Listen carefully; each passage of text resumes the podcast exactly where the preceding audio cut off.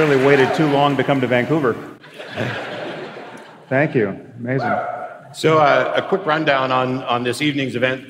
Uh, there's a couple microphones set up. We will be getting to questions from you guys a little later on.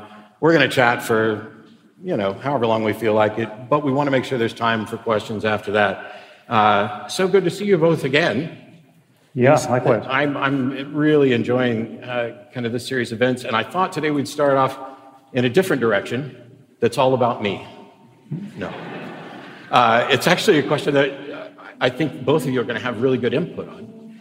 I did a debate a couple weeks ago against a, a preacher who seemed to have not only no understanding of science, uh, but no appreciation for it, didn't care, didn't care if he was fairly representing it. As a matter of fact, I think there's a chance you might have uh, stood up and accosted him at some point because he literally stood in front of me and said, Oh, that evolution stuff. It's not like anybody's ever banged sticks and rocks together and got a puppy. he said this twice during the debate. The first time, uh, we're in a debate structure, so I'm trying not to interrupt. You know, I need to follow the rules of debate. And the second time, I just halted and jumped right in, and I was like, You're right, that's never happened, and no scientist has ever portrayed anything like that happening. And the, luckily, we were in high school, and the students seemed to get it. But how do we work past not only just willful scientific ignorance, but this, we seem to have built communities where there, we haven't instilled any appreciation for it or any appreciation to treat it reasonably. Mm. Let's, let's just throw up a straw man and call it nonsense. I don't often quote Tony Blair. but he said, education, education, education. Um, there is staggering ignorance of what evolution is all about. And, hello? I think we're, we're living in a simulation right now and it's, it's failing us. So, so, Richard, what do you do with this underlying misunderstanding of, of the role of randomness in evolution? Can you, can you well, inoculate um, us against that problem? Mutation is random, only in one sense, actually. Mutation is random only in the sense that it's not directed towards improvement specifically. It's non random in other senses. Uh, natural selection is quintessentially non random. That's exactly what natural selection is. Anybody who thinks that you could possibly explain beauty and the elegance of living things by some kind of random process would be stark raving bonkers. Anybody who thinks that we think that has got to be stark raving bonkers. Of course, it's not random. The whole point of the scientific enterprise in this case is to find an escape from randomness, is to find a, a solution to the problem of how you get these staggeringly non random things, which are living creatures, out of the laws of physics. And, and that's, what, that's what we're about. I mean, to explain that by postulating a creator, now that is uh, in almost resorting to randomness. That's saying that, that complexity non randomness is another word for complexity, comes into being spontaneously by sheer luck. God just happened to be there. What natural selection, what evolution does, is to explain how you get there from simple beginnings, which are easy to understand, and how you work up gradually, gradually, gradually up a kind of ramp of improvement until you get to complexity. That's the whole point. Mm we're trying to escape from randomness, and natural selection is the only escape that anybody has ever suggested that will work. Yeah, it strikes me, you know, I was, I was thrilled that students, this was in a public high school, although I believe it was a charter school, uh, mm-hmm. because it's, it's going to be unlikely that a regular state sponsored public school is going to invite me in to debate a preacher, uh, although it was a debate class. But I was, I was inspired that the students seemed to catch on to what was going on, so at least I, am a little optimistic that they were reasonably educated on the subject. But how do we deal with adults, this minister? Uh, he's not going to go back to school. He's not going to pay any attention uh, to what, us. what did he actually say? I, I didn't quite hear the, cat, the final word of what he said. He portrayed evolution as if scientists were saying, that you bang sticks and rocks together and you get a puppy. That sort of ridiculous over the top. So that's going to be a meme, that face right there.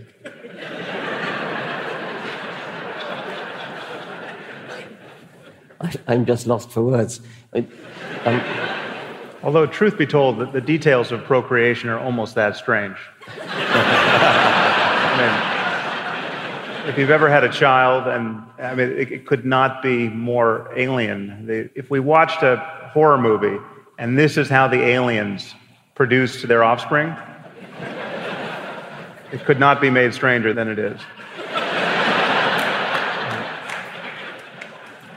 That was not an anti sex tirade, by the way. That was just.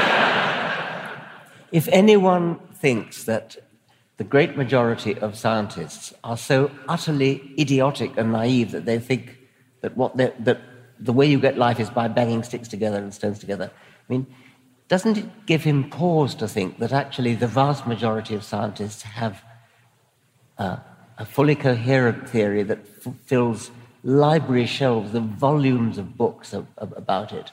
If it were that simple, if we're just banging sticks together, that's not the way it would work.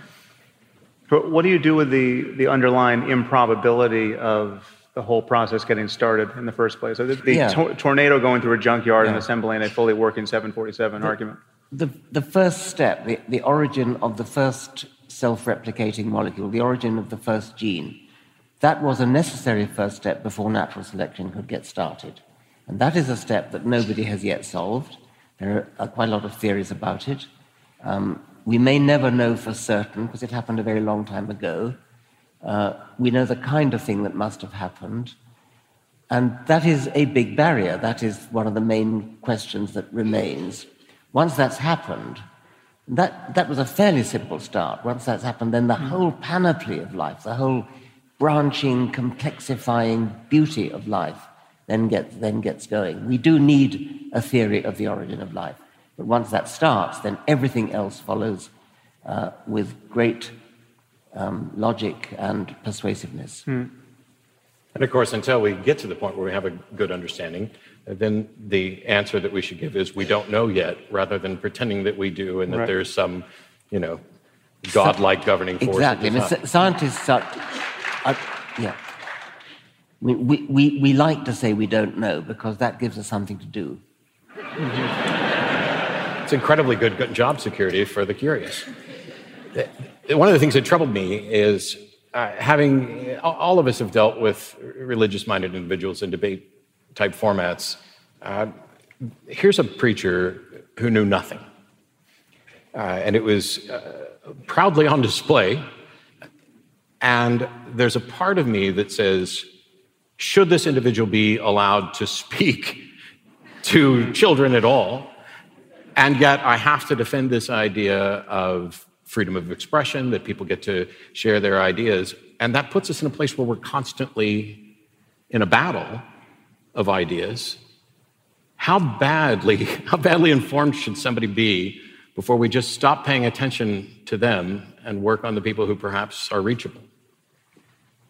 Well, the problem in that case is that the, the preacher represents eh, in the U.S. what 35%, 45%, depending on what his convictions are uh, of the population. So it's, it's not you, you have to you can ignore the preacher, but you can't ignore the fact that a significant minority, and on some questions, a majority of Americans hold just patently absurd ideas. So it's the ideas that really matter. He knew nothing, but he was proud of knowing nothing, it, seems, it sounds to me. In, a lot of us are ignorant of lots of things. I mean, I'm ignorant of very many things, and I'm sure you are as well. Um, but we don't. I've never heard it put so nicely. We don't. but we admit when we're ignorant, and we don't um, try to pontificate about things of which we know nothing.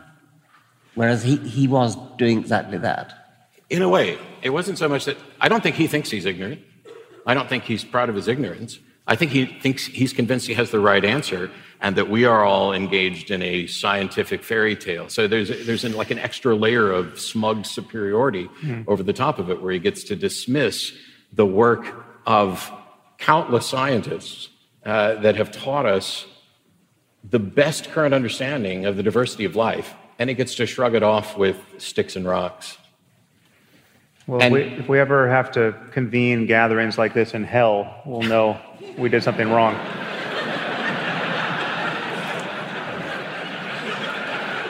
I'm, I'm pretty sure a part of that was in hell, but I maintain my composure. I mean, that, that really is the thing. That, that's what completely changes the equation. The moment you believe you are certain, or even just have very good reason to believe, that this life is just a, a way station on the way to some eternity that you could get very, very wrong or very, very right, depending on what you believe. Just, just that, that being your master algorithm, that makes a mockery of every pretense to human knowledge, no matter how technologically useful it is. It doesn't, it doesn't matter if we cure cancer with some future biology and prayer has never worked. If you believe in heaven and hell, that, that really governs everything, it seems. In a way, I don't think I mind his believing what he believes. What I mind is his thinking we believe what he thinks we believe. Yes. Because how could anybody be so stupid as to think that you can. He simultaneously presented a straw man of evolution and evolutionary scientists and anybody who fell into that, you know, I, I accept reality. Mm. I'm going to straw man you all with sticks and rocks. Now, we, we can laugh at it and you know, if you feel like laughing at it some more, by all means. There's been lots of discussion about uh, how best to engage on these. How much, for lack of a better phrase, how big of an asshole should you be? How much pushback should there be? How seriously should you take them? And quite frequently, someone will come up and present the idea that there are sophisticated theologians, that this preacher that I had a debate with is in one category, and some other academic, erudite theologians are in another category. Hmm. Is that the case? Well, well, there are sophisticated theologians who accept evolution, of course, and have no problem with that. And so they, their, our argument with them is a quite separate argument.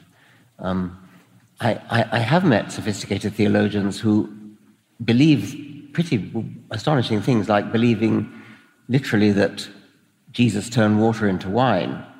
Um, and I thought sophisticated theologians had written all that stuff off and said, oh no, that's just metaphor, that's just uh, a nice st- story. We don't really believe that anymore. But I have spoken to very, very highly qualified, sophisticated theologians, highly educated. Uh, they accept evolution totally. But yet they think Jesus turned water into wine and walked on water and rose from the dead and was born of a virgin um, all very unscientific ideas, and still they call themselves sophisticated theologians. Well, first, we should acknowledge that sophistication is better insofar as it means moderation and less of a commitment to the most dangerous ideas. But my problem with, with so called sophisticated theology is that no one ever admits where the sophistication is coming from. It's coming from a loss of faith in specific doctrines. I mean, it's getting hammered into them from the outside. So, so it's coming from science and, and, and a modern conception of, of ethics, uh, you know, a, a universal conception of human rights, a, a sense of how unseemly it is to think that anyone, by virtue of being born in the wrong place, is going to spend eternity in hell just because they didn't happen to hear the, the good word from their, their parents. So, that, so they, they, they lose their purchase on those dogmas, and yet they retain this conviction that, that Jesus was born of a virgin or was resurrected and will be coming back. And the, those are just the, it's, it's a, it's a God of the gaps argument in certain cases, but it's, it's a, you know, there's just certain questions where science hasn't yet closed the door to belief, and so they're putting all of their chips on those, those questions. We, we might have slightly different views of what a sophisticated theologian is, yeah. uh, which is probably a testament to how it's actually not sophisticated theology, but obfuscated theology. Uh, because when I hear someone say, oh, you know, you take calls on the atheist experience and you get people who couldn't present a reasonable argument at all. Why don't you take on real sophisticated theologians? And my answer is always tell them to call in. Here's the phone number. They can call in whatever week they want. And they'll say, well, you know, oh, but here's this, you know, academic who's presented this particular version of the, of the ontological argument, the moral argument. And it's, you know, you've got Ray Comfort, the banana man, on one hand, and they pretend that there's something superior with regard to argumentation on the other. And at the many years I've been hosting the show and doing debates, what I find is what gets labeled as sophisticated theology is the exact same thing. It's not like the arguments of these sophisticated theologians are any more sound than the arguments of Ray Comfort. It's just that they're better speakers. They well, they're actually less sound in one way in that they don't. So the, the, the belief system is still anchored to a belief in revelation. They're still fixated on the texts, but they have ignored much of, of what seems untenable in the texts and they don't have an argument about why that's okay. Because if, if God wrote any of these books, and nowhere in the book does God say, well, you could ignore the first half because I'm, now I'm getting to the good part. it's, it's all God's word. So it's actually a less principled position than fundamentalism. And that's, that's, that's why it's always, in my view, unstable in the face of fundamentalism because the fundamentalist always has the advantage of saying, listen, I'm going to read the whole book, I'm going to take the most plausible interpretation of it. I'm going to read every word as literally as possible. And that always begins to fixate on more divisive, more doctrinaire, more irrational ideas. At least with a fundamentalist, you, you know what you're arguing against. Yeah. You're not arguing against a wet sponge. No, there's a, there's a, there's a um, it, it seems perverse to say it, but there's actually more integrity to the most fundamentalist position because there's, there's simply one irrational move, which is the, the belief that this book is perfect in every word. But the moment you believe that, well, then it, it, it is in fact rational to try to connect all the dots as, as reasonably as possible. But sometimes they really don't say anything. They say something like, well, God is the ground of all being. Um, right. Or God is the essence of isness, or something. Um, well, actually, I have a soft spot for that kind of. Ah, yes. I mean, I don't like the, the theistic version of it, but this is perhaps the, o- the only argument I can adduce in favor of, of so called sophisticated theology, which is there's an experience that people have, you know, Christian contemplatives, say, or, or um, really contemplatives in any tradition, and, and have had for millennia, which does start, it does provoke those sorts of noises from people. I mean, the, the problem is you, you, you, get far enough into any of these contemplative traditions, and everyone begins to sound like a Buddhist.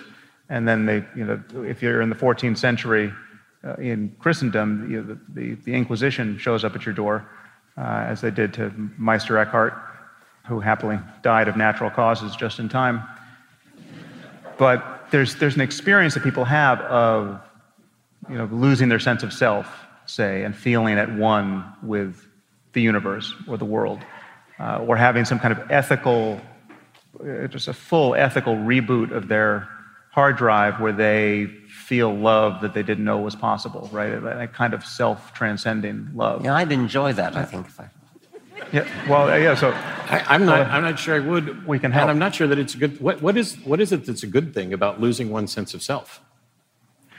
That's a, that's a big question. Well, when you, when you look at just the mechanics of your own suffering, when you look at just what self concern gets you psychologically, you begin to you can begin to feel that most of your your suffering is not actually it's not directly tied to bad things happening. It's tied to all this whole machinery of self-concern you know, anxiety about the future and regret about the past and worries about what people said of you or think of you or will think of you. And so much of our neurosis is taking place just in the, in the conversation we're having with ourselves. And that's all predicated on the legitimacy of this starting point of feeling like there's a self riding around in the head who, who is carried through from one moment to the next in life. That you are, you are the same person you were yesterday. So the, the thing that embarrassed you yesterday that you're now remembering and now feels terrible, it's the the psychological continuity there and the, the durable continuity that seems to mandate that you suffer over precisely the thing that you were that you were su- suffering over yesterday because you are that same self carried through moment to moment. And just that, have everybody watch Frozen and you can just let it go. right. Well, that yes. Because I, I, yeah. I, I, think the sense of self is actually something that's incredibly valuable. That you know, we have a, a, preservation motivation. We have a, a desire to understand the world that we inhabit. That mm-hmm. is, it, it, may even be the case, uh, as I've as I've argued and others have, that there's no such thing as altruism in a true sense, but that you could have altruism from a purely selfish standpoint uh, yeah. and still do good.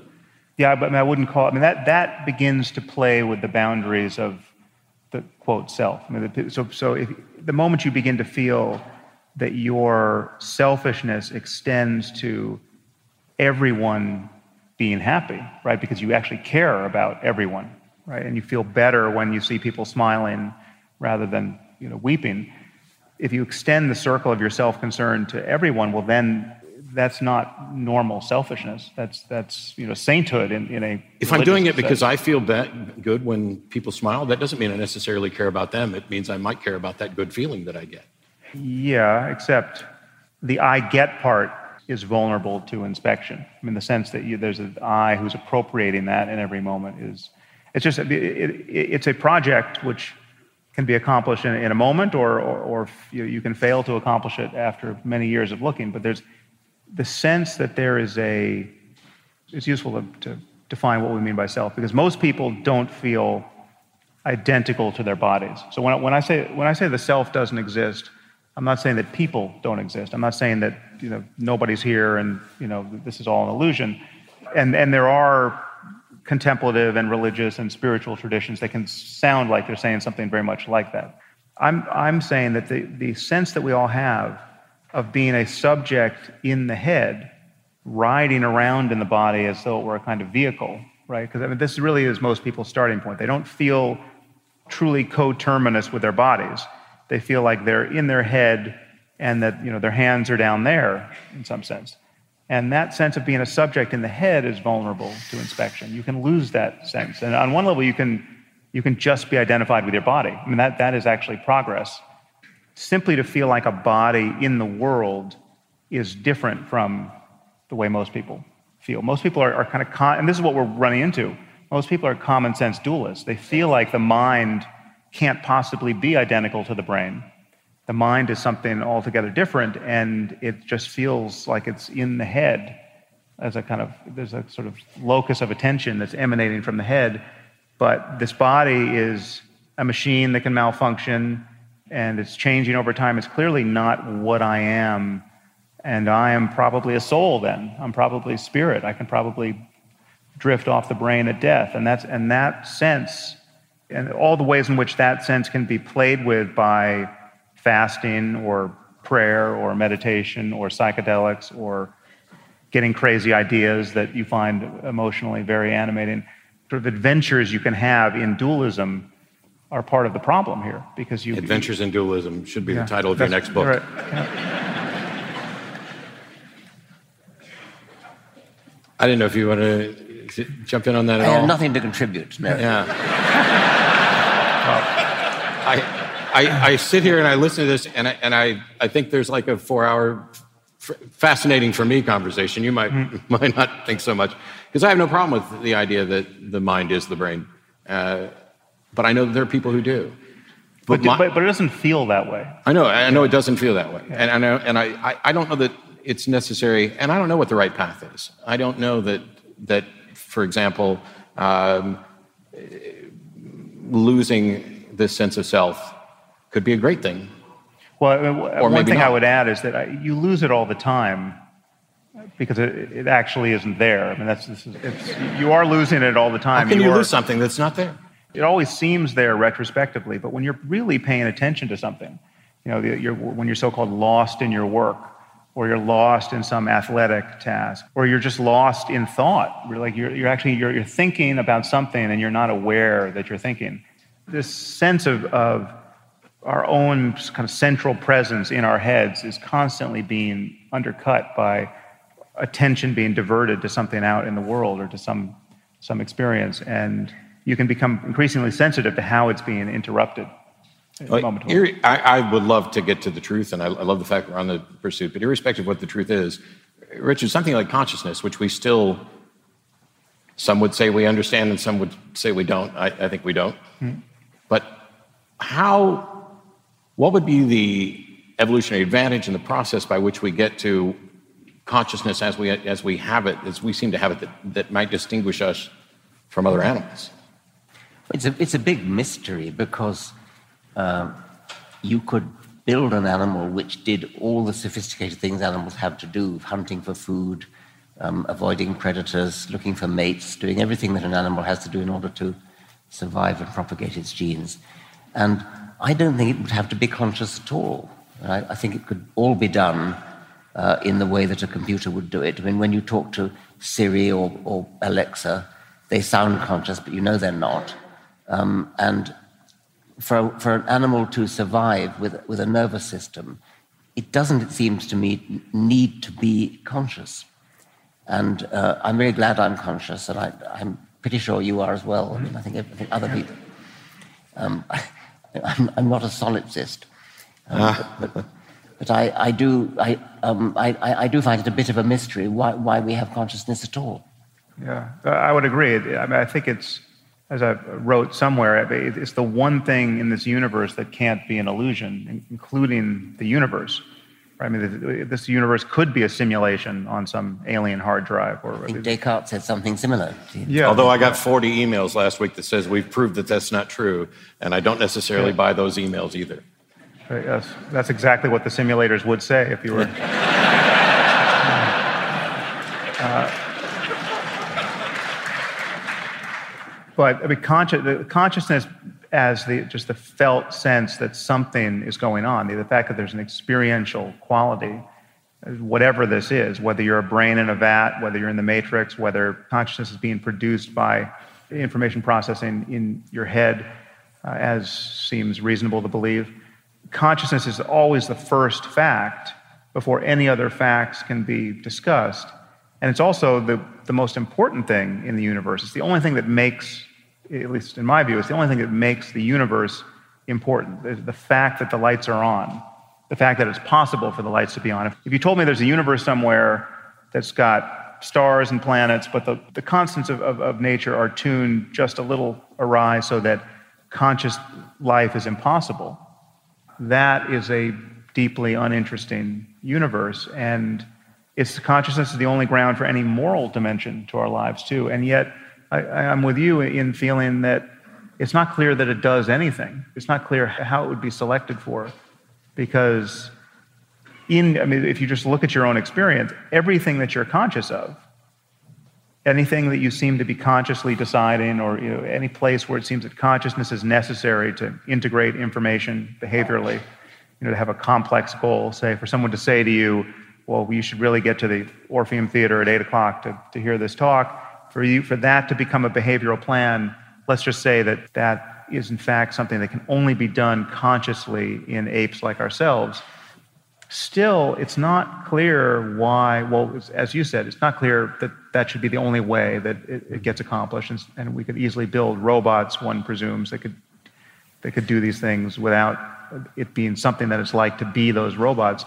But even in our own case, if consciousness really is just what it is at the level of our neurophysiology, it's only effective in virtue of what it is at the level of neurophysiology. So the fact that there's a, a, a subjective side to it doesn't matter. I mean, the fact that, it, that you're having this experience now, which again is the, is the most important thing in, in, in anyone's life, the experience side of it is not what is actually behaviorally effective if in fact consciousness is yeah. at, has a has a has the other face which is its neurophysiology and its information processing dynamics nicholas humphrey suggested that um, the uh, one of the most important things we have to do is to second guess other people we, we, we swim through a sea of a, a, mm. a social sea we, we, we have to make our way through very, very complicated relationships with other people, and we have to second guess what they're going to do. all the time we're, we're having to predict how this other person is going to react. And so he postulates what he calls the inner eye, which is looking inwards to yourself as an aid to second guessing what the other person might do. You need this extra sense organ mm. um, to, to help you to predict the behavior of the other person. I still don't think that Right, that, that, does it. I, somehow I wouldn't have been as surprised by the last presidential election if I was doing that correctly. Yeah, and I was here before the election and predicted that there was no way Trump could win. And as somebody who occasionally pretends to read minds and make predictions for a living, boy, was that a mistake. Mm-hmm. Uh, I, I, think what Richard's talking about is something that I've heard elsewhere is the, in, the intentional stance. What if it's the case that consciousness, which gives rise to this sense of self, uh, in a way that goes beyond mere self reflection and consideration, leads us to connections with other people. And this is what provides the evolutionary benefit. But it also leads to something else that I thought we'd talk about, which is tribalism.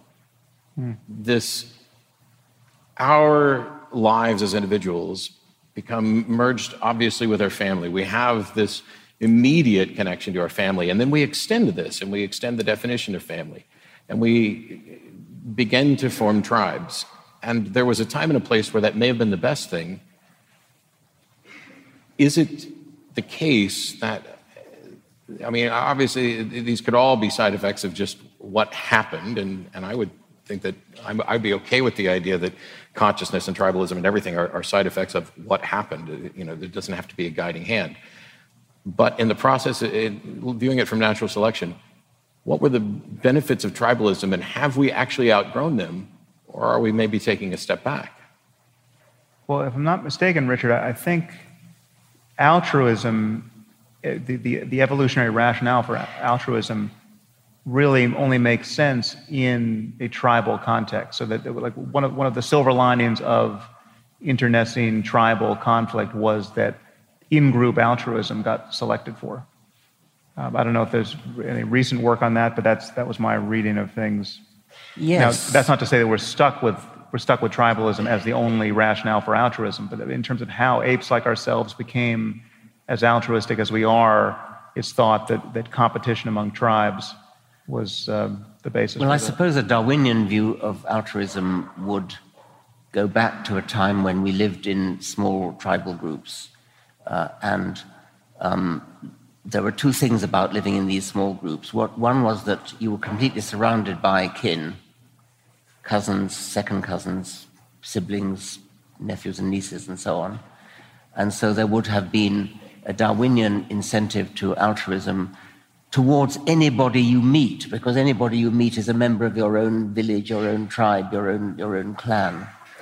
And the second thing, the, the other Darwinian engine, motor of altruism is reciprocation. And reciprocation depends, or largely depends, upon encountering the same individual again and again. Yeah. And that again happens within the village, within the, within the band, within the tribe. So um, there would have been a selection pressure in favor of within group altruism and out group hostility, xenophobia. Uh, so we, we, can, we can expect that there, that there should be this tendency to despise the out, the out group and to be, be altruistic and cooperative with the familiar in group. And that could be defined as people you've known on your life, people you were brought up with, people who look like you. Mm. There are all sorts of ways in which the rule of thumb for how to behave could have latched on. And it's a pretty depressing outlook when we've moved out of our tribal past and moved into big cities where we're no longer in small tri- tribal groups. But we still have the same rules of thumb which work, and that is a good thing. We have a rule of thumb that says just, in general, be nice to anybody, empathize with, with any, anybody, because in the distant past, anybody would have been defined as your own tribe, your own, your own clan, your own kin group, your own reciprocation group. So I wonder if it's to our benefit to there's a couple of potential ways to go there. One is to get everybody to realize that everybody still is part of our clan, that we, we are one human clan. Hmm. Uh, I don't know, I don't have the magic solution to, to end the various divisions, uh, but the other is uh, may, maybe to get people to recognize that they can be a part of a number of different clans that overlap. This, this is how we build societies.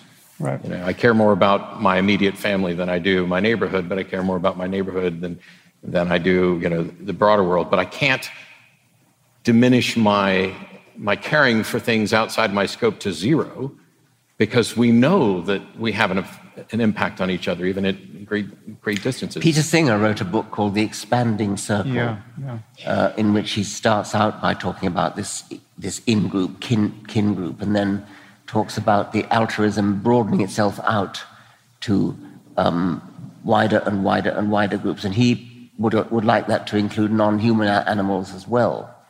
Uh, that, that, psychologically we can extend our tribal loyalty to um, all sentient beings. Yeah. There were some folks out front with pictures of both of you, actually lobbying for something along those lines. Oh yeah, which, which was which was nice. No, I think uh, I think Singer's heuristic is is the right one. That, that moral progress is generally synonymous with expanding the circle of moral concern to not just your family, not just your society, not just your race, not just your nation, but outward, outward to the point where ultimately you're concerned about the suffering of conscious creatures insofar as they can suffer. So it's not just humans, and it's if it, if we discovered that pigs suffered much more than cows, well, then it would be appropriate to be more concerned about pigs than cows. And, and it's just that we actually care about the experience of conscious systems.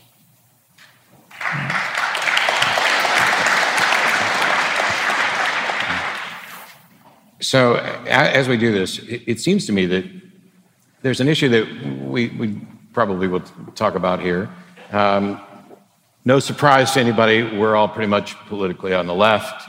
We are godless heathens. We are atheists. We are secularists. And, and so are you, most of you, a, a good chunk.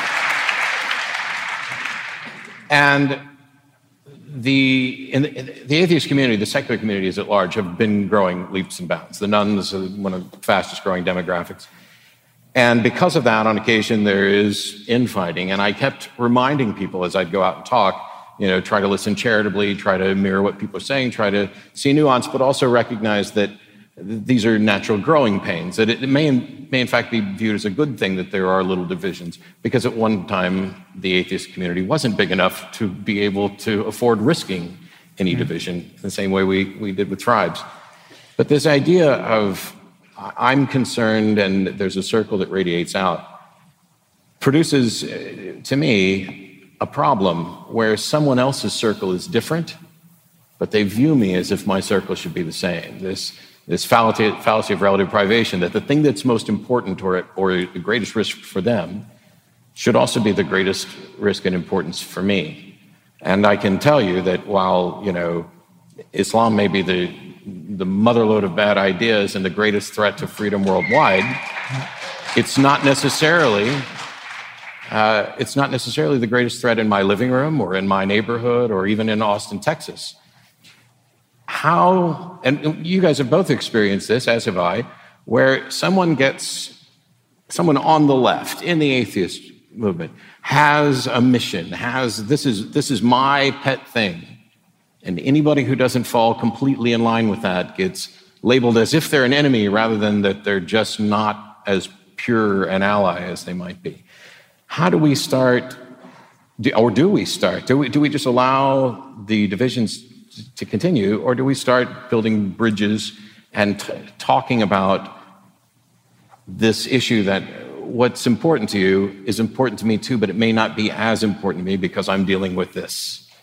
I think you put that very well, and I, I, I mean, it, it's, a, it, it's sort of ridiculous in a way that somebody can't see that just because we different people concentrate on different things, that doesn't mean that we uh, don't think everything's important. I mean, exactly the point you, have made. There are lots of different issues around which we can which we can tackle. Some of us are, are interested in one, some of us are interested in the other. We don't have to despise people just because they're preoccupied with a different one from us. But I think you're also talking about disagreements in the atheist community. Yeah. So, so uh, what, what I'm hearing, or what, what I've noticed in, in, among atheists that concerns me is, is really seems like a, a the consequence of identity politics on the left bleeding into the atheist community, or, or insofar as the atheist community skews left, it, it inherits a lot of the the um, the the, very liberal and, in, in many cases, regressive convictions of people on the left who think that to criticize Islam is tantamount to racism, say, and they don't really think too clearly about that, or that the only reason why, as an atheist, you could be more concerned about Islam than Anglicanism, say, that, that has to be at some level of an, expression of your own hostility and xenophobia toward Arabs or, or people Yeah, why do you guys East. hate brown people so much? Exactly. That's, I mean, th- this is the sort of oversimplification. I remember it goes back, you know, why do you hate the troops and all, all these other things that were done in a humorous sense, and now they're being done in a serious sense because you, two aren't as ideologically pure as I am, or you're not as ideologically pure as Sam, you know. But it's not, it's not just a difference of emphasis, it is a, to put it charitably, a difference of opinion about what it means to focus on, in this case, on- on Islam. But I, you know, in my view, it's just it's complete confusion about the, the nature of the focus and and what it is that would cause someone like me or Richard to to be more worried about jihadism than you know what the Scientologists are up to or the Mormons. You shouldn't have said that.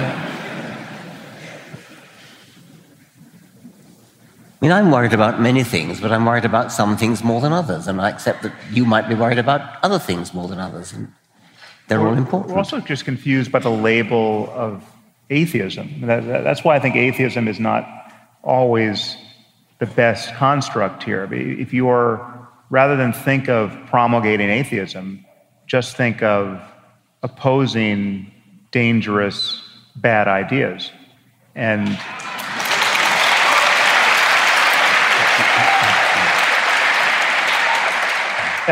and that will of necessity put you in opposition to many, many, many religious ideas. But some religious ideas aren't all that dangerous, or they're not all that well subscribed, or you just you you barely encounter them ever, right? And so then so you can't really prioritize those. I am tending to prior- prioritize the ones that are showing up in the news every day and are clearly, absolutely, just there can be no doubt about this, and yet there seems to be doubt everywhere. They're clearly the proximate cause of some of the most horrific human behavior, and it is behavior that would not happen for another reason. I mean, this is the, another source of confusion. People think that the world is just filled with bad people who would do bad things anyway, and they're just finding religion as a pretext, right? So the the Christian scientist who is not giving insulin to her diabetic daughter would do something equally crazy anyway without religion. That there's no reason to think that, and No, that's, that's spot on, absolutely right. yeah. Yeah, it's, it's- and by the way, if you guys, we're probably pretty close to maybe bringing the house lights up a little bit and lining up to begin questions as we kind of uh, talk about this. But it, it- what you're saying, I, I agree. It, it would be just like saying that somehow or another, the people who hate homosexuals just managed to all be part of the Westboro Baptist Church rather than the Westboro Baptist Church cultivated these ideas. Yes. Uh, somehow or another, you know, the, the, the, when we were putting labels on things earlier, it was in the United States. Uh, it's it's not uh, not all Republicans are racists or are white supremacists, but pretty much all white supremacists align themselves with the Republican Party. So you it would be silly to think that there's not something there that at least waters these ideas and maybe nourishes them as well. Yeah. And, and the people tell us ad nauseum these are the reasons why they're doing these things. It's not, they're, not- they're not hiding their motives.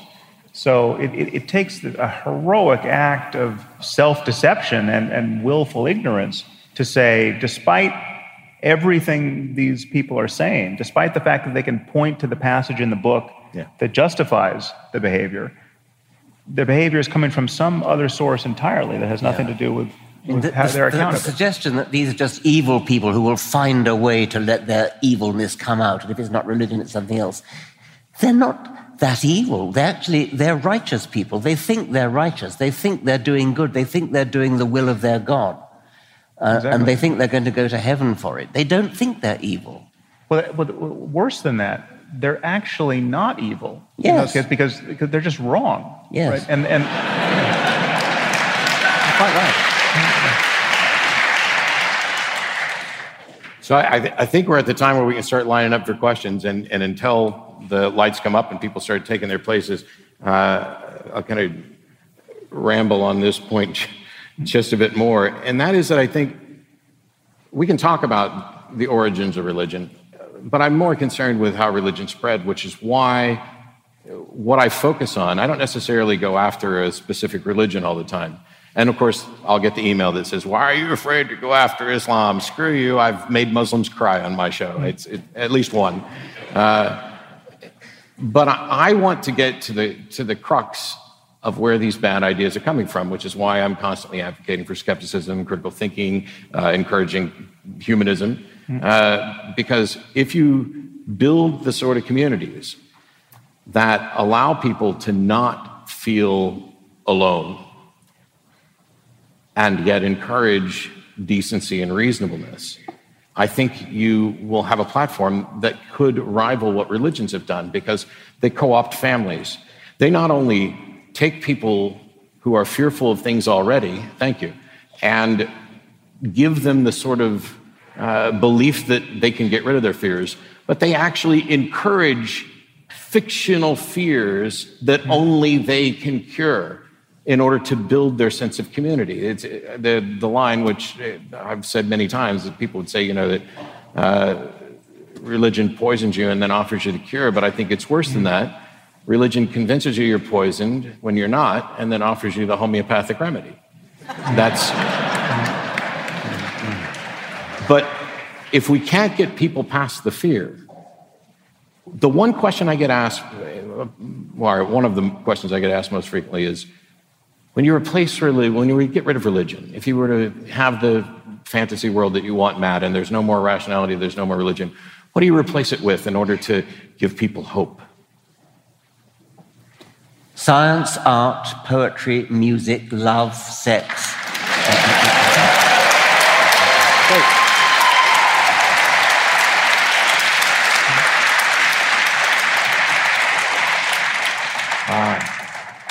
On that note, especially with sex in the mix there, I, I think we're uh, good to go for questions. And it's, it's still a little difficult for us to, to see folks up here. I'm going to start uh, on the right. If you could, questions, by the way. Hey, this is, oh, now I can see. Uh, this is where I get to be like the asshole that I am on the TV show. Thank you. And that is, uh, I will hang up on your ass in a heartbeat if I have to. Uh, questions in and a question mark. They don't start with a dissertation or your life story. If you have a question for the full panel, that, yeah. Uh, if you have a question for all of us, we will do our best to be succinct. If you have a question for a specific person, just say so. Uh, and please just start with your name. We may not remember it, but we'll try. Please, sir. Hey, I'm David. Hi, David. And uh, my question is for Sam. All right, so my goal is to get you to nuance your opinion on free will. So, in each moment, we have a neurophysical chemical moment, uh, you know, which is our, our, our neurons, our, our body, etc., and a moment within consciousness phenomena. Now, there is a kind of next universe canyon between what a neurophysical chemi- chemical moment is and what a moment of consciousness is in, in phenomena. So, within consciousness, we experience freedom. For example, I can decide to put my hand to the right instead of to the left. So, well, that, that's where we disagree, but okay. uh, as you said, you know, uh, And this is sounding like a dissertation. I will tell you uh, this. consciousness is the. I, I will tell you this, and then, then you got to get to your question. Uh, Sam and I are doing three more events over the next couple of months, and free will be, will be something that we at least discuss in private because I, I think I've got a nail in the coffin for this. But Okay. get to the question. So, Sam, you say consciousness is the only thing we can be sure of. So, because we have an experience with, with, uh, within consciousness, which is next universe different from a, a neurophysical chemical moment, because we experience freedom in, in, in consciousness, hand here as opposed to there, do we have to take this feeling of freedom seriously? There we go.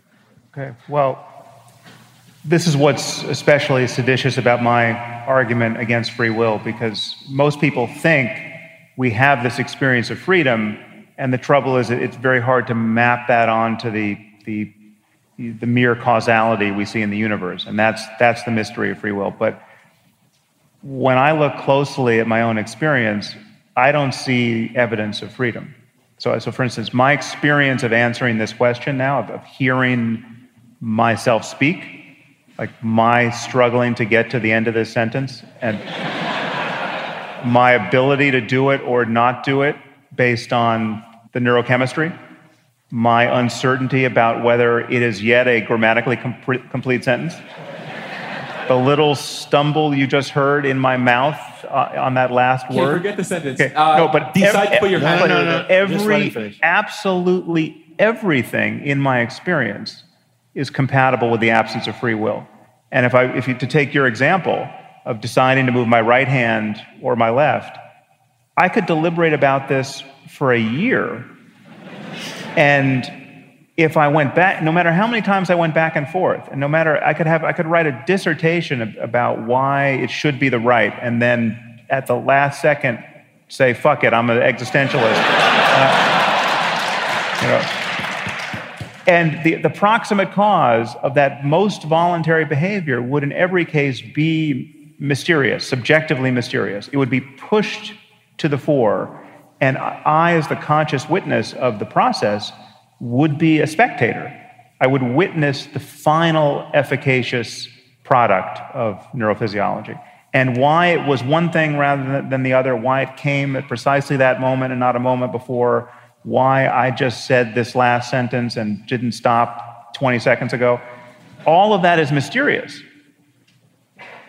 But So, no, no, would you? no.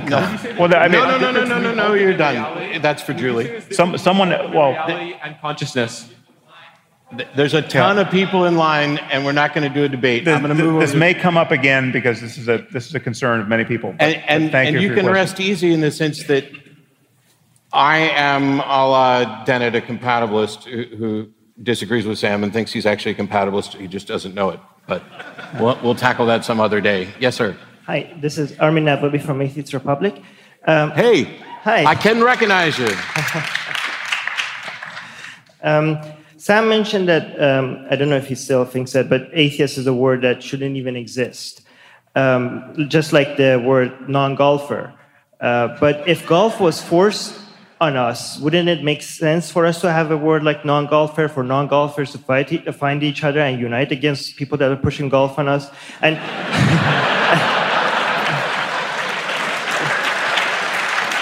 And you, and you mentioned, well, we should fight all bad ideas, but some people want to focus on animal rights. Some people want to focus on racism. Some people want to focus on God. Isn't it, some, you know, if our passion is to fight one bad idea and God is the biggest of bad of all bad ideas, doesn't it make sense for us to have a label, to have the atheist experience, American atheists or atheist republic as ways to find each other and make a movement out of it? Well, it's not that it's a mystery as to why we have the label. I, mean, I understand that, it, that people find it, it to be a political necessity, uh, or might find it to be a political necessity. I, I just don't, and I see a downside to it. And this is a place where I think Richard and I may disagree as a matter of, of strategy or, or tactics. Um, I just see it as ultimately, I mean, yes, yes, it is, it is a shocking fact that not believing in God and being public about that disbelief is a more or less a deal breaker politically, at least in the United States. I, I don't know about in Canada. Uh, that's just that's totally unacceptable, and we should marshal some kind of political response to that because the people who don't believe in God are it's not an accident some of the most informed and intelligent people in, in any society uh, because they're just following the evidence. So, so the fact that that's stigmatized is a problem and it's a political problem, but I, I just think you can, you can fight for science, you can fight for evidence, you can fight for reason, you can fight for logical coherence, you can fight for all of these things without ever labeling yourself. And I, I just have this fundamental distrust of identity politics at this point. And I, I don't think we win by, by forming our own identity. Thank you. My name is Barry. Um, this is a question I'm directing at Sam and, and Matt uh, because we've already got a pretty good sense of what Richard thinks of it from his uh, book, Unweaving the Rainbow. Uh, the question is Do you feel that it is inevitable that the humanities will be hostile to the sciences? Uh, and if so, might not, you might not agree with that, but if so, excuse me, if so, what can be done about it? Why and what can be done about it? I don't, I don't necessarily think that there's any reason to suppose that there's a necessary hostility.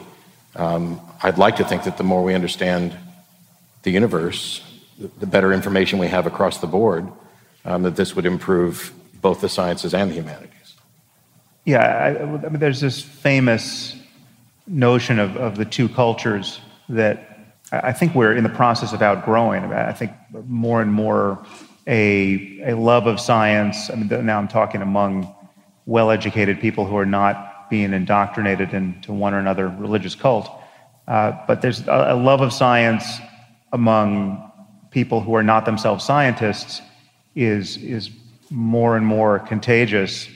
And it's just a myth. I mean, apart from, I'm sure you can find some scientists who don't care about the rest of culture and, and w- w- would disparage the humanities. But um, for the most part, scientists are, are, they love art and music and fiction as much as anyone else.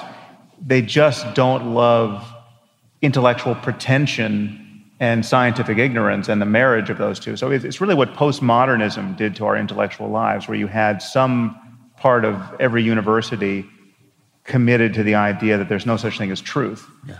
And that, that drove a wedge, uh, would, and I, I, think we're still recovering from that. But I mean, it, it, just comes down to not pretending to know things you don't know. So, Amen. you know, was, was Shakespeare Francis Bacon? Probably not, but I don't know, right? So it's like, so it's like it's it's not why pretend to know for sure that that he, he was Francis Bacon when the evidence is, is non existent. That's a, a question of history. That's a question of, I guess, for scholars of literature. It's, a, it's also a question of biology, really. You know, like which ape wrote those plays? Uh, so there is no real boundary between, in my view, between science and valid claims in the humanities and even journalism. I mean, these are just, we're just having a fact based discussion about the world. And I, I'll, I'll, kind of leverage this to go back and add an addendum to your uh, response to Armin, where he had mentioned that, you know, why not go after God because God is the most, the biggest, most pervasive bad idea. Uh, I'm not sure that's the case. It may be the, the most pervasive bad idea is that you are a reasonable judge of reality. That may be the foundational, you know, that we all assume that, oh, well, I wasn't fooled by this and I wasn't fooled by that, so I surely am not being fooled by this other thing, and yet we are. The second you think you're not being fooled, it's already too late. Yes? Hi, my name is Robin Boostrom, and uh, thrilled to be here tonight. So, in your book, uh, Waking Up, Sam, and this question is directed to you, you touched upon the usefulness of psychedelics in introducing people to new avenues of experience. And as our nation prepares to legalize the use of marijuana, what do you think is going to be the aggregate benefit in having people introduced to these new experiences from a drug such as marijuana? Uh, well, it could, it could be a terrible mistake. I,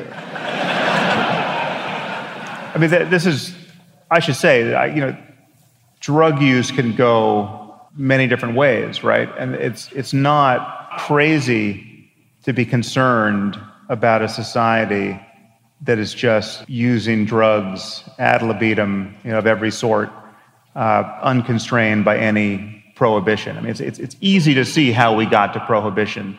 Now, I think prohibition is the wrong, really always the wrong answer because it has all of these external effects that are terrible. It creates organized crime and black markets and creates a total lack of awareness that, quote, drugs are very different from one another. And some are addictive and, and just intrinsically harmful, and some aren't addictive and can be incredibly useful. So there's a, we, we're just misled by this one word, drugs. So what we should have is a society that, that prioritizes education around the pharmacology of, of consciousness. And you know, the, you know, is it good to drink alcohol? And, and, and, who shouldn't drink alcohol? And how much alcohol is too much? And what are the health effects of drinking alcohol regularly? And, and that, should, that should extend to everything in our lives. And we should have a, again, an honest conversation about what seems, seems good for human beings to be doing. And it is it's clear that almost any substance can be misused, and marijuana can definitely be misused. You know, you can smoke too much and do more or less nothing else but smoke, and that's not, you know, that's no, no one's conception of a, a life fully actualized. Uh, so, uh, or at least it shouldn't be.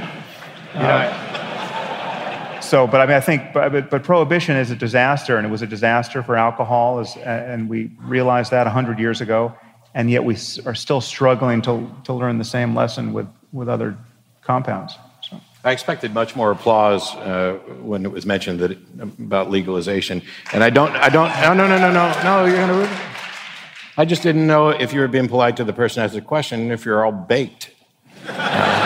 So, yeah. Hi, uh, my name is Randy. Um, my question is for Sam. I wanted to know what role meditation has played in your mental health? I guess have you been more resilient to depression or anxiety because it seems like you're always kind of being attacked by somebody, either Batman or on your or having Charles Murray on your podcast? Because I'm at a point where I'm kind of done with antidepressants, psychotics, mood stabilizers. We'll get there. Um, I just so I want to try something new. So, what's your take on meditation as a mental health like treatment? Well, I, th- I, think it is. It can be incredibly useful. I, I, think there are certain people who probably shouldn't go on intensive silent meditation retreats. So I, I think it's it's not. I wouldn't recommend the most intense experiences of meditation for everybody. And, and there are people who find, you know, going into silence for a week or a month, you know, destabilizing. And that's and it's a tiny percentage of people, but you should be aware that that it's possible to have a bad experience doing a lot of meditation.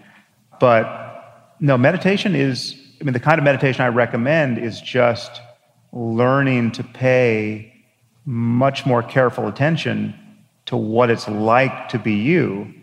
And when you pay attention, you begin to notice all of the ways in which you are suffering unnecessarily. So it is, it, there's a very, the universe didn't have to be this way, but it just so happens there is a direct connection between seeing more of what is actually happening in your own mind and ceasing to suffer in in many of the ways that are that are unnecessary. And and so it's uh, you know it, it is the honestly it is the most important thing I've ever learned.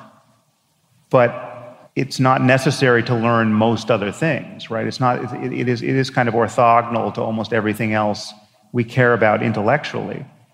I mean, it's, it's not that I don't suffer in all of the ordinary ways I suffered before I, I, I learned to meditate, but the half life of suffering, the half life of, of something like anger or anxiety or embarrassment or fear or whatever, whatever the negative mindset is, it, it's, it's cut way, way down. And, the, and also the, the behavioral consequences of those negative emotions the door is closed to those. I mean, when you think of the difference between being angry for 10 seconds and then actually letting it go and being angry for an hour, right? It's, it's an enormous difference because in that hour, you can get up to doing all kinds of life deranging things on the basis of anger and feel good about doing those things, right? Because, you know, you damn well should be doing those things because you're pissed. And so, so just, just shortening the time course of, of all of these negative states is, is an enormous benefit, and, and meditation is, is a great tool for that. Although, although, sometimes when I'm angry, that's when I'm most productive because it, it, yeah, well, then you can. But I was wondering, you know, I, I, know the question was directed to Sam, but but just for my curiosity, I don't know if Richard, have you explored meditation in the way that Sam's talking about at all? I did once. I did once do a course in uh, transcendental meditation. I'm sorry to say it did absolutely nothing for me. Well, it, it uh, on a somber note, I, I would argue that transcendental meditation, at least in some sense, killed Doug Henning, which will make me pissed off at transcendental meditation, at least until I can meditate to let go. But yes. Hi, my name is Leah, and I just want to say welcome so much to Sam and Richard, Leah. both to Hey, coming back you. to Vancouver. Um, and I would just say on meditation, Sam recommended that I do a 10 day meditation retreat. And all I can say is it did wonders for my marriage that I was quiet for 10 days. so, um, uh, my question is future focused um, and in two parts. Um, so, you had me at hello with atheism. You have had me at hello with uh, your book, Waking Up on Consciousness. I very much agree that it just sure looks to be a lot better to focus on how we can actually just be better and nicer and focus on those qualities that are measurable. And I have a question. The first part is um, what are the biological or societal uh, hurdles or roadblocks that we need to get past in our evolution as humans to do more of that? I already agree that you know religion hasn't helped, but what are the other sort of case studies that you can pull up biologically or culturally that we could use to make this faster? And secondly, um, it strikes me that resource, the second part is resource allocation has been a challenge, and that's been um, one of the drivers of tribalism is that in the in the quest for resources, we've not been nice to each other. Given the abundance that we are seeing that technology is creating and sort of the democratization of that abundance, will that solve some of these problems and leapfrog us ahead in evolution? I find your questions as long and leading as mine. Um, well, briefly, I mean, there's a, there's a lot there, but I think the one of the greatest problems we have, and there's an obvious, this connects directly to what, what Richard was saying about evolution, the evolution of tribalism. Our moral, our morality, most people's morality is anchored to social emotions and, and quintessentially moral emotions that are not good guides for living a good life or building a good society. I mean, emotions like disgust, right? I mean, so some people find homosexuality disgusting or the idea of gay sex disgusting. And that is the end of the argument for them, right? It's like that, that, is, that, is, that is enough to pass laws on. In a theocracy, that's enough to justify throwing people off the top of buildings. So disgust is a very bad guide for for morality, and desire is a bad guide as well. I mean, we have we have things like lust and disgust and fear and you know, xenophobia, um, which is you know just fear in, in a certain context. We have to be able to to have a a reasoned conception of the good life, both personally and collectively, that gets beneath these ape-driven limbic arousal non-arguments, which is how all of our moral thinking gets coded psychologically, and that's, that's just is a problem. We get, you know, you can see every conversation about a, a charged issue leading people to get emotionally hijacked in the midst of the conversation, and then they're not processing arguments anymore. And so we have to find mechanisms to get around that. And it, I mean, on the final question on, on just resource allocation, one of these moral emotions that, that we have, if you, if you imagine a world of real abundance, like a, world where you know we have we've built the right AI that's just pulling wealth out of the the atmosphere, and no one really has to work anymore, right? Because we we literally have machines that can build machines that can build machines that are all powered by sunlight that do everything better than we can. Now, why wouldn't that be some kind of utopia? Well, it wouldn't be a utopia because we have these very weird emotions, or many of us do, that make it seem like it would be wrong to spread the wealth around. It would be right, like we- there, most people are living as though they want to live in a world where there's a few trillionaires living in compounds ringed by razor wire, and everyone else is sort of starving to death. You know, it's like a winner-take-all scenario. And so we have to find a new ethic whereby people are no longer their their their purchase on existence is no longer justified by, by doing profitable work that other people will pay them for. I mean, we have, in a world of true abundance, you shouldn't have to work to justify your life. You should be, you should be free to enjoy the wealth of the world. And that's, and, and if we're going to get to that place, we have to change our ethics around that.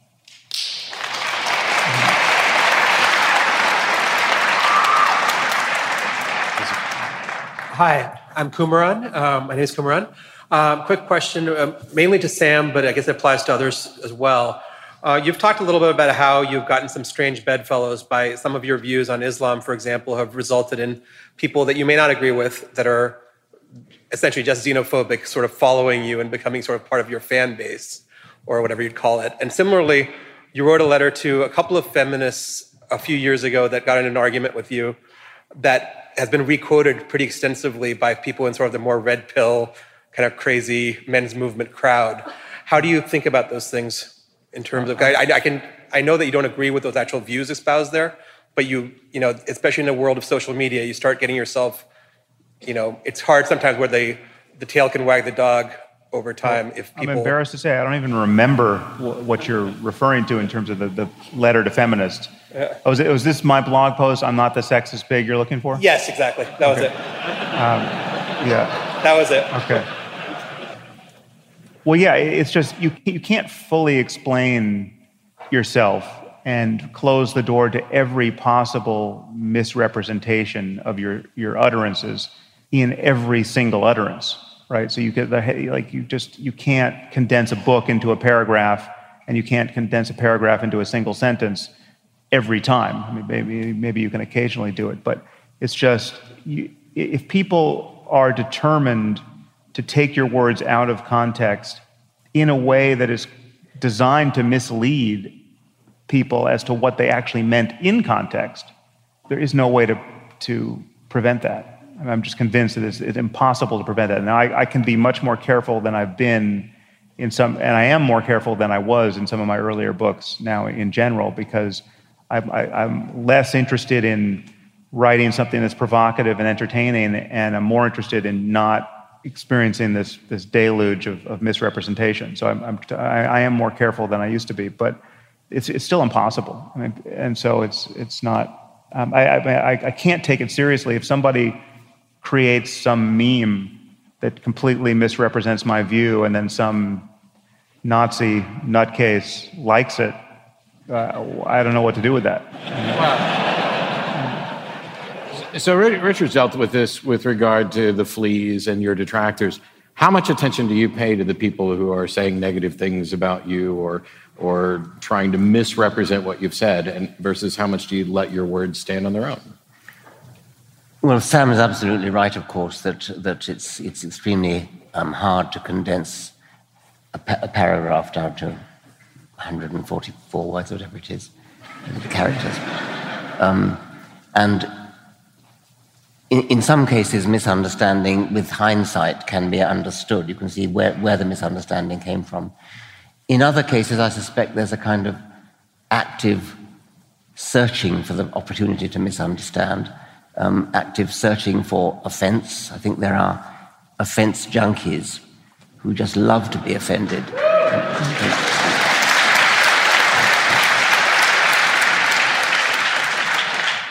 Um, I, yeah, I mean, I, I, I agree with Sam that, that, that we have to be, to be careful. You can't rely upon people interpreting your words in the way that you intended them to be inter- interpreted. And you, can, you must have to expect that quite a lot of people are going to misunderstand, in some cases, possibly even deliberately misunderstand, which is sad.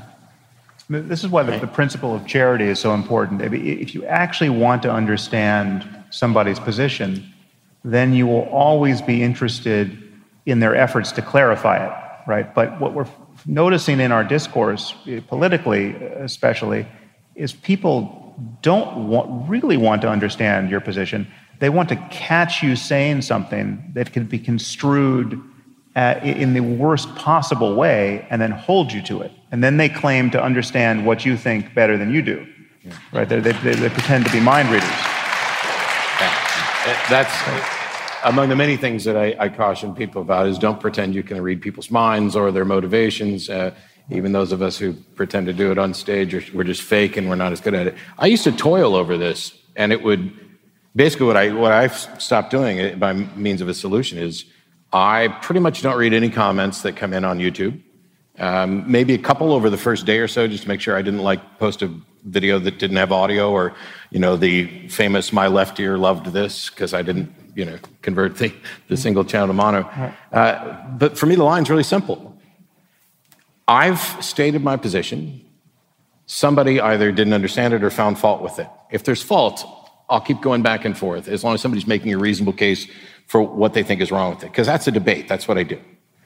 If I've explained it and explained it again, and now it's just getting in the way of me actually getting work done and reaching the people who already understood this and may understood the next five or six things, if it's getting in the way of me learning something from somebody else, if I'm just sitting there spinning my wheels, now it's no longer worth my time because that person may not be reachable at all, but they're clearly not reachable by me right now. So I'm going to leave it for somebody else because I've got better things to do most of the time. Uh, thank you. Uh, my name is uh, Dan. I'm from Calgary.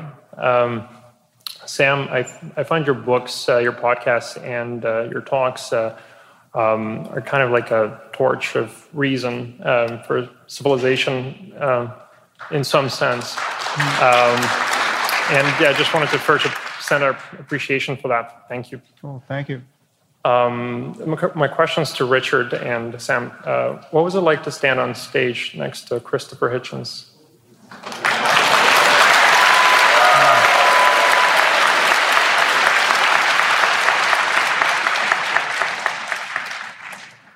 I suppose he was the most eloquent speaker I ever heard.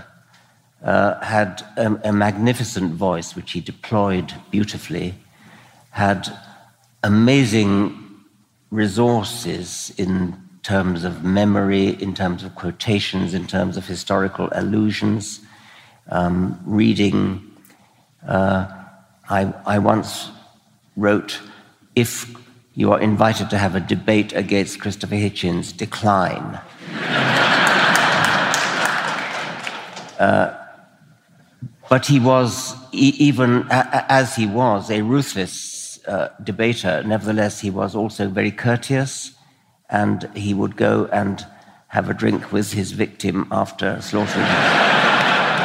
um, uh, I didn't agree with him about everything, um, but if you if you wanted to disagree with him, you better be well prepared with arguments because he's a very very hard person to to argue against. A, a wonderful gentleman, much missed. Yeah.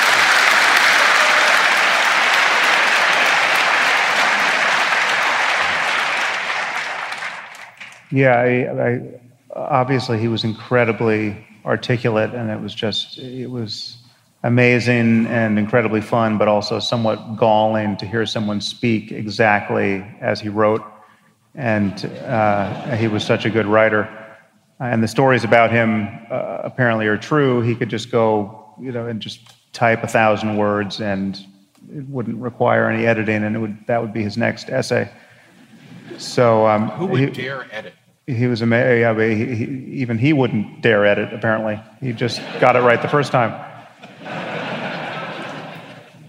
So I actually, I just, as you were asking the question, I, I just recalled that he had said, he had made the point I was just trying to, to make at great length about people pretending to know what you think better than you do and not actually wanting to hear your, your, your position. And he said, uh, he said he was, I'm going to butcher his quote, uh, even trying to, to remember it, but he, he said he, he felt he was constantly surrounded by people who, in detecting your lowest possible motive, were convinced they had found your only possible motive. And even that isn't that, isn't quite right, but that's basically that. He, he was he was remarkably clear on just the, a, a breadth of issues that was just amazing to consider. And, and you, you should read his books if you haven't. Read Hitch 22. Read God is Not Great if you haven't. Read, read Hitch 22 to, to understand what a a life he led. I mean, the kinds of the, people he met and the amount of fun he had. Uh, I mean, he loved this. I mean, I, I am I'm perfectly happy to be here and talk to all of you. I, it's an honor to be here, uh, and it's a, it's a, always an honor to share the stage with Richard. But Hitch loved this experience. I mean, he he would just get on the road to talk to people, uh, and his love of it was was palpable. And so I, I, I, I did one book tour, and you know, as signing books, half the people who came up eh, during that book tour were just expressing appreciation for Hitch. I mean, this is before he died, was, but his cancer was known. Uh, and it was amazing to be on the receiving end of, how, of that love for him and his work. And, and it, was, it, was, it was being driven by him because he really, he really loved this.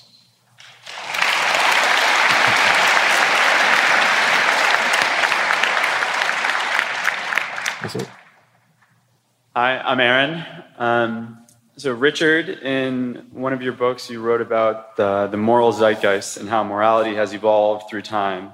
And um, Sam, in some of your recent podcasts, you've had Charles Murray and you've had Cass Sunstein on, you, on your show, and you've talked about polarization and groupthink and how uh, today, especially in the world of social media and Amazon and news, so often our views are reinforced and self fulfilling in their way. So I'm curious your thoughts on uh, the advancement of the moral zeitgeist in a time where we are constantly uh, reinforcing our own ideas and the tools that we have at our disposal to uh, cross boundaries there and potentially, uh, if we are all digesting media, say that is self fulfilling, um, should government maybe have a role in helping advance this further, as that is a tool that is still uh, national, that is still across all people, potentially? Mm-hmm. Well, I'm interested in the moral zeitgeist because people often talk about uh, religion as a necessary basis for morality. And I think that's fairly easily refuted by pointing out that uh, the current, not just deep morals, but little, little details, little uh, superficial details, like the amount of um, different kinds of prejudices that there are on things. These things change from decade to decade, uh, let alone from century to century. And this is sort of documented in books like Steven Pinker's The Better Angels of Our Nature, where we are clearly getting better, getting nicer as the centuries go by. And this has nothing to do with religion. Uh, the, the moral attitudes of somebody in 2017 label them as 2017 as opposed to just 50 years ago uh, when they would have been subtly different. There would have been more racism, more sexism, uh, and um, it, it, prompts the thought of what's going to happen in 50 years, 100 years' time, I, I suppose. But the, the, the, the, moral zeitgeist changes in ways that are nothing to do with religion. It's hard to say what they are due to. It's tempting to use a phrase like something in the air whatever that means, but it, it almost feels as though it is that a sort of consensus of journalism and political discussion and legal cases and uh, books and dinner party discussions, discussions in pubs. We just kind of move on steadily in, and pretty much in, in one direction. That's what I mean by the shifting moral zeitgeist. Mm.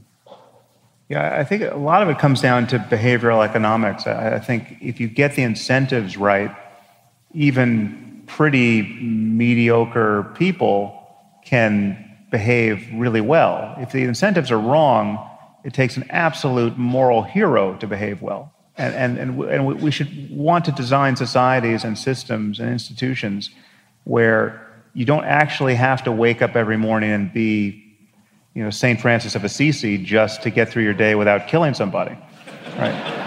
and that's and there there are conditions where you basically have to be that. You have to be a saint not to be absolutely vile. I mean, when you look at just how how people have to live in maximum security prisons, the incentives there are all wrong. They're all pushing people toward most brutal tribalism.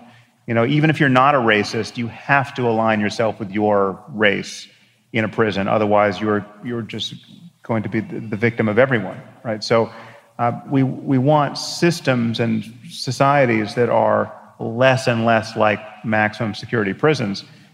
And, and we're still just trying to find our way toward to, to engineering those, and, and we're we don't have a thousand years to get it right. Hi, my name's Blaine. Very close to the microphone. Uh, I'm very excited to be here, and uh, my question is for Richard. Although I hope Sam may be tempted to add something as well. Uh, what are your thoughts on the Darwinian roots of creativity? And what neurological investigation might we do to learn how to program this into AI? I think it's remarkable how um, far hum- humanity in civilized uh, um, situations has advanced beyond what anyone would have predicted from our Darwinian roots. Um, we, we are African apes, naturally selected to survive on the African plains uh, as hunter gatherers, and somehow we nowadays we produce Shakespeare and Beethoven and great scientists, because there's a lot of creativity in science as, as well, of course. We do seem to have brains that are laced with emergent properties which go far beyond what naively you might think you'd need for Darwinian survival. And this builds cumulatively over generations, over generations of cultural evolution, where each, each generation builds on the previous, on the culture of the, of the previous one. So that's not a Darwinian process, that's a kind of pseudo Darwinian process. It's, a, it's an evolutionary process that doesn't work by natural selection, at least not by genetic natural selection. It might work by some other kind, kind of cultural natural selection. Um, I, I, it's not an easy thing to say that creativity, as we understand it today, would have had survival value. I would think that perhaps something, a sort of brain, a, a neurophysiological equivalent of what we call creativity today, might have had survival value of a very different kind when we were subject to the cutting edge of natural selection. Could it, would it be something in the, in the line of, I tend to look at creativity as, as a, a branching out from cleverness, of problem solving, of non lateral thinking and problem solving. Uh, that clearly has an advantage, being able to find better ways to build a mousetrap. Um, wouldn't that i mean yes i mean having having, I, having ideas having hypotheses when you're if, if it's how how are we going to um, capture a buffalo. I mean, you, you, could, you, could be, you could be sort of creative about that. You could have ideas, you could have, um, but you can make suggestions which are then knocked down. But, so that's the kind of creativity. But somehow it's flowered into something so hugely greater than was ever directly useful. Wouldn't it be terrifying if, crea- if, if the way creativity has changed is actually the reason why we haven't tackled as many of the problems? We used to have to solve problems to survive and now we're enjoying our creativity, which may be preventing us from solving the problems that are right in front of our face right now. Mm-hmm. I'm not knocking the arts. Just, just thinking out loud. Yeah, on the question of whether AI is going, I mean, AI is already doing it in in rudimentary ways. I mean, in, in game playing, for instance, be it in chess or Go or or uh, even in just basic video games that AI is, is playing, it's finding creative moves that masters of those games composing music in the style of Mozart. Yeah, yeah I mean, so I, I, just, I don't think there's anything magical about our wetware as far as creativity goes. I think we'll we'll we'll recognize it in in our intelligent systems insofar as they become intelligent. So at this point, I'm, I'm going to be the bearer of bad news to some people. We have about five minutes left for Q&A. So that, at the current pace, if you're more than like a person or two back in line, we are probably not going to get to you, but go ahead. Sam, I love you. Thank you. Thank you. That's not a question. Uh, my name is Peter. Thank you for being here. Sam, you often speak about the importance of intuition you had a podcast with Gavin de Becker that placed intuition front and center in a mm-hmm. life saving way for many people. And yet, in the person of President Trump, and this question is not about him, uh, we see the dark side of intuition, a man who says that his gut guides everything he does. And so that's got those of us who believe in intuition feeling a bit shaky. Can you please reassure us from an evolutionary standpoint or otherwise that intuition is uh, something uh, we can value. Thanks. Mm-hmm. Well, it sort of depends on what you mean by intuition. For, for me, intuition is when you can break down your knowledge of a thing no further, the, the, the step you take is intuitive. So when if I ask you, how is it that you understand that two plus two makes four? Right? So at some point you were taught this, but now you get it and you can't see it any other way. And if, when someone says two plus two makes five, that doesn't feel right. No, it makes four. Uh, you believe it. You you know it. It's it's a, it's a, it's a mathematical intuition at this point. It's it's it's basic. It's a basic building block of anything. If I told you, you know, I, I have a bag here and I put two oranges in it, and then I put two more oranges in it, you'd form it, you'd helplessly form a picture of, of there being four oranges in there. And if I told you, oh no, there's there's six in here, well then you're you would something didn't add up, right? And that's uh, this is you know our knowledge of the world, our knowledge of causality, our knowledge of anything, our, our sense that the, the present bears some relationship, however lawful, uh, to the past all of that is cashed out intuitively. And and so you can't get away from intuition. Everything is built on it from you know log- basic logic and mathematics on up. But we we recognize that many of our intuitions are bad. They're faulty. We don't we, we have not been we did not evolve to have common sense intuitions about the way the universe works at, especially at the smallest scale of, of atoms and especially at the largest scale of galaxies and especially across vast stretches of time when you're talking about billions of years. So our intu- we know there are areas where our intuitions are very, very bad, and we correct for them with other intuitions that allow us to correct for them, like, like mathematical ones, where, you know, I, I mean, this is an example I, I, gave, I think, in my first book, but if I asked you, you know, if, if we had a newspaper the size of this stage, and we could just fold it in half again and again and again, and we folded it in half a hundred times, how thick would that, the resulting block of newspaper be? Well, most people, if you imagine it being the size of this stage, they imagine you would be able to fold it in half upon itself a hundred times. And they imagine something maybe the size of a cinder block or you know, a very large brick. But the, the, the, you fold a newspaper uh, in half a hundred times, what you have in your hands is measured in light years, right? I mean, I forget the, the exa- exactly what it is, but it's, it's probably bigger than, than the galaxy. So that's a, that's a very bad intuition we have there. But the intuition that allows us to recognize that it's bad is that this very simple mathematical operation of, of exponentiation actually works, right? That if you raise something to the, the hundredth power, uh, two to the hundredth power, you know, and multiply by the, the thickness of a newspaper, you, you have a very big number. So we, we just, intuition gets stigmatized as a, as a word, but science is the product of, of intuition. And every, every gesture toward knowledge is the product of intuition at, at bottom. I, I, did that paper folding demonstration when I gave the Royal Institution Christmas lectures. Uh, children come out and you can't get more than seven folds. It, it, it, it stop, stops there. But, but I mean, I, th- I think the, the, the, purport of the question when, by mentioning Trump is that um, when you have two people whose intuition differs, then you can't argue by saying, well, that's my intuition, that's my intuition. I feel no. this, I feel no. that. That's what's really dangerous. And we want to get away from that kind of thing in public policy, in government. We do not want people who just do things because they feel that that's, it just feels right oh, to yeah, them. Yeah, yeah. But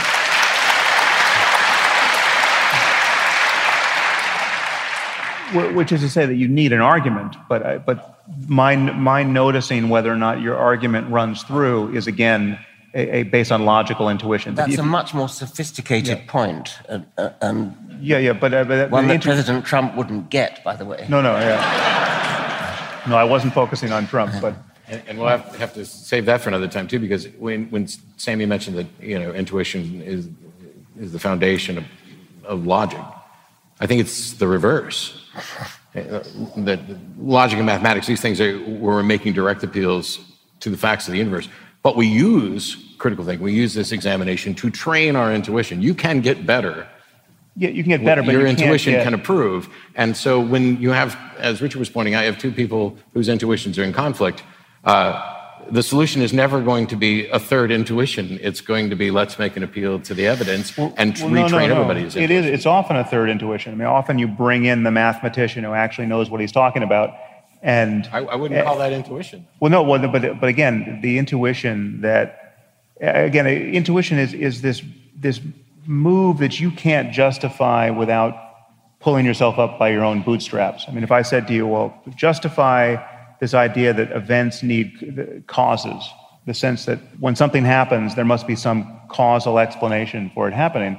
That's an intuition that is deeply held, and that's the foundation of science. And there, Ah. there are actually areas in science that, that seem to violate it, right? And, and then we're left actually not understanding what's going on, but we have other reasons to protect that area of confusion because you know, in, in, in the case of something like quantum mechanics, it just works. It, it's so, it has such predictive utility that even though we don't have a clear, realistic picture of what's happening, we have to say, in some sense, this is the, the math works out and, and it's right. Uh, but th- these areas of science are, are less than perfectly satisfying because we're, we, we're struggling to form a picture of reality and, we, and our, our intuitions, are, we're, we don't have the right intuitions for it. And that's, and that's not a surprise because we, after all, are apes at first. African apes. Yes, Africa. I think there's a, a lot more to explore there. Unfortunately, I've been told that our time with all you fine people is actually up for this evening. I, I can't even do that. I'm getting directions from off the stage that we've reached the end of the evening. Well, I, I, that's high. That's high. Uh, Thank you. Thank you all for coming. I don't know who killed. I don't know who killed the lights, and, and I, I'm sure that the two of you would like to see our beautiful audience again as we say goodnight. Uh, thank you so much, Vancouver. thank you to Sam Harris, Richard Dawkins, Pangburn Philosophy.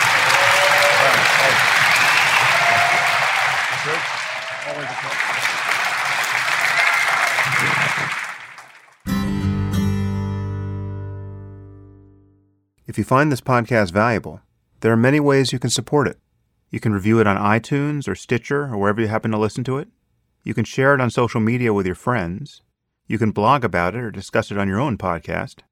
Or you can support it directly. And you can do this by subscribing through my website at samharris.org. And there you'll find subscriber only content, which includes my Ask Me Anything episodes. You also get access to advance tickets to my live events as well as streaming video of some of these events. And you also get to hear the bonus questions from many of these interviews. All of these things and more you'll find on my website at samharris.org. Thank you for your support of the show. It's listeners like you that make all of this possible.